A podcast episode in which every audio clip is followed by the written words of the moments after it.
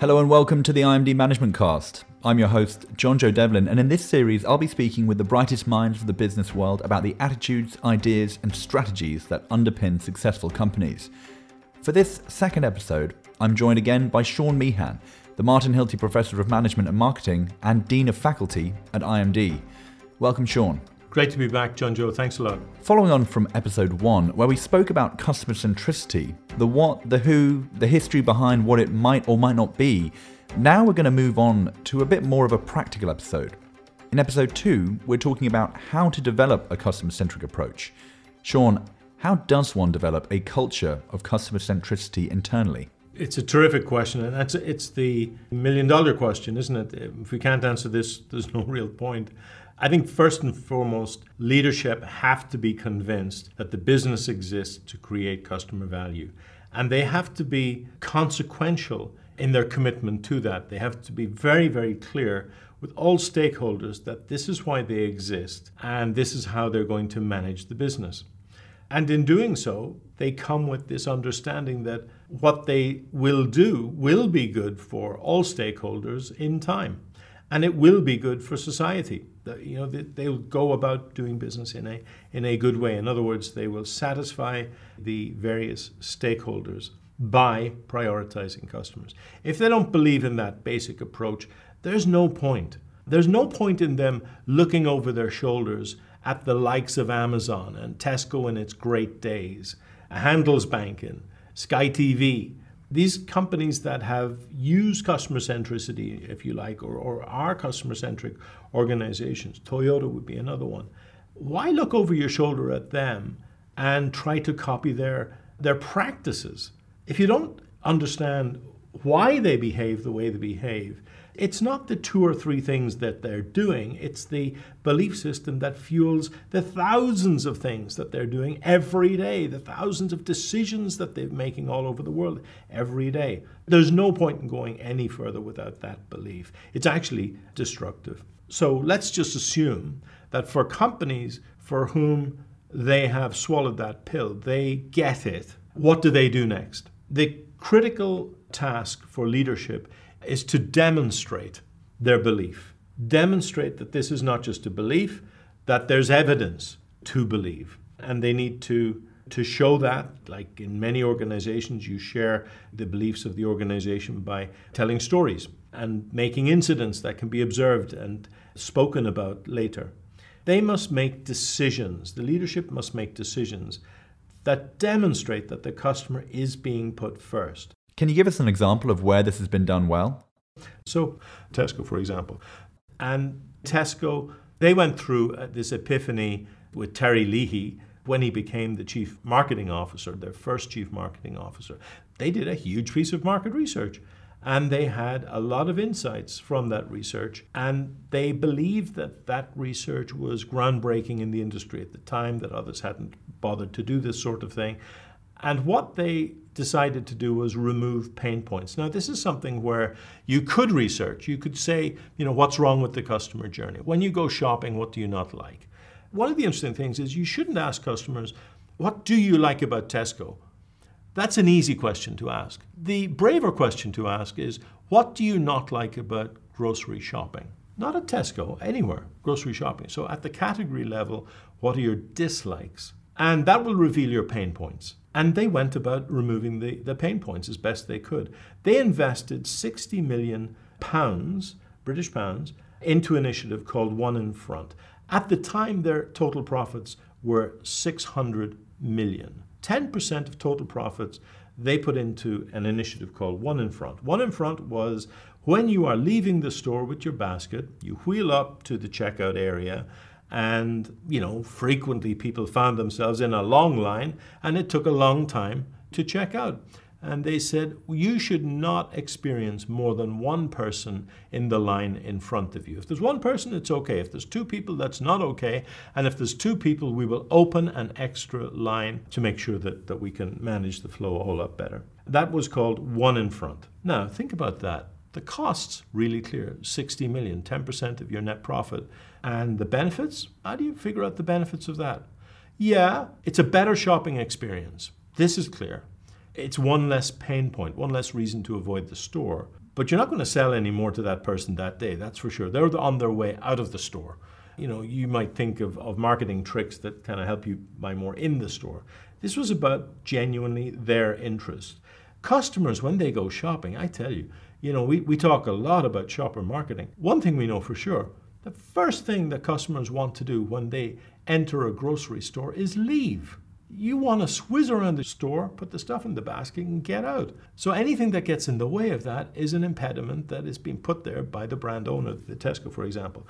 Now they're making it easier. They're trying to help you get through the store fast, and that is outside in thinking. You're doing something that is in their interests. And given the upfront costs of this approach, how can companies go about justifying it? So there's a really important point here. You're doing it in the belief that in the long term, if it's good for customers, it will be good for you. You're not doing it in the belief that in the long term it's good for you. You're simply doing it in the belief that it's good for customers now. You're going to spend company money now, which is absolutely certain. You know how much you're going to spend. And you have no real idea what the return is going to be. There's no experiment that you could have constructed at that time that would have told you what the return on that decision was going to be. And I'm not sure you could have done it in retrospect. It's not clear. It doesn't matter. It's the right thing to do. Everyone's heard the adage do right by the customer, and that's what that was. Now, that was a small thing, in fact, but we call these moments of belief. These are decisions that are made in the interests of the customer because it's the right thing to do where the costs are absolutely clear today, but the benefits are not totally clear and not definable and certainly not justifiable to the CFO today and might not be for quite some time. Now, when you see your business grow, in conjunction with several of these types of decisions being made, which are putting the customer first, then you begin to have some belief in this is a smart strategy. This makes total sense. You've already referenced moments of belief. It sounds as if with Tesco, one moment of belief led to another, and that perhaps led to another again. Is that an integral part of building that customer centric kind of attitude within the business? Totally. I think you're, you hit the nail on the head there. I do think you need a big moment of belief to begin with to get people's attention. You need to have a flow of moments of belief that these are the most natural things in the world. You need a continuous flow. And I'll give you an example from not so terribly long ago. When, when the Amazon marketplace platform idea was coming up, that's the idea that you can sell other products on the Amazon platform that Amazon doesn't own, so other retailers' offers essentially. Just think about that. In a physical store, you're paying for the real estate yourself. You generate all this demand, people walk through your door, you've got your customer experience all engineered and worked out and then you let somebody else into the store to pinch the business. You see that, you know, this person is interested in a short sleeved shirt today, and along comes the lad from across the street to sell a different short sleeved shirt. You're not going to let him into your shop. Well, this is the online equivalent of letting that guy across the street come into your shop. So the Amazon thinking was this gives more choice. This empowers the customer to make the choice that they feel is the best. We think we've given them the absolute best option. Now, let's market test that. At the moment of sale, let's put in front of them other options. They don't have to buy it at Amazon. They can click and off they go to another store to buy there. Let's allow those other retailers the space at that moment on our store. So the Amazon marketplace was going to be populated by these competing offers. Think about this. You've just opened your competitor to the customer that you've worked so hard to earn. Now, in the short run, it makes no sense. In the short run, financially, keep them out of the store. Let me close the deal. In the long term, it makes tons of sense. You know, it is offering more options. It's keeping you very competitive. You better be able to compete with that offer when it comes along. So, in the longer term, this is really very, very good for Amazon's business. And it actually is tremendously good for the customer in the short term. So that was a moment of belief that they had to discuss. This wasn't something that just fell on the plate for them. So I think we've got a, a, handle on some moments of belief we can point to that really show this authentic customer centric approach. For my final question, what I'm interested to know is are you able to fake customer centricity? I mean, do you think that this is an approach that can be successful, or do you really have to have these core beliefs? I think you really do have to have those. I don't think you can fake it. And I think there are lots of people faking it there. And, and I don't think these are cynical, horrible people who are, are trying to cheat. I just don't think they understand. And one example I was, I was asked to discuss with a CEO of a major global company, a project that he was working on. I was very excited. It's about customer centricity, I was told. I showed up and he started talking about, he said, 2015, Sean, 2015 is going to be the year of the customer. I knew, I mean, it was over at that point. I said, if this guy genuinely believes what he's saying here, we're in trouble. It's not about a moment or a year or the day of this or the day or year of that. It's like the saying about pets, you know, a dog, a puppy isn't for Christmas. I mean, it cannot be a fad. And I think those who rally to it as a fad will make a mistake. And, and you know, we, we saw concrete example again of popularity of a customer-centric move would be something I actually rather like called Net Promoter Score. This is a very popular customer metric and used well and intelligently. It's very, very powerful. I recommend it for a lot of companies. Wells Fargo used customer metrics in, in, in all the wrong ways. Not Net Promoter Score, but this is the same idea. You know, some consultants came along and said, Do you realize that in banking, if you have, I think the number is seven, if, if a customer has seven products, they're incredibly profitable.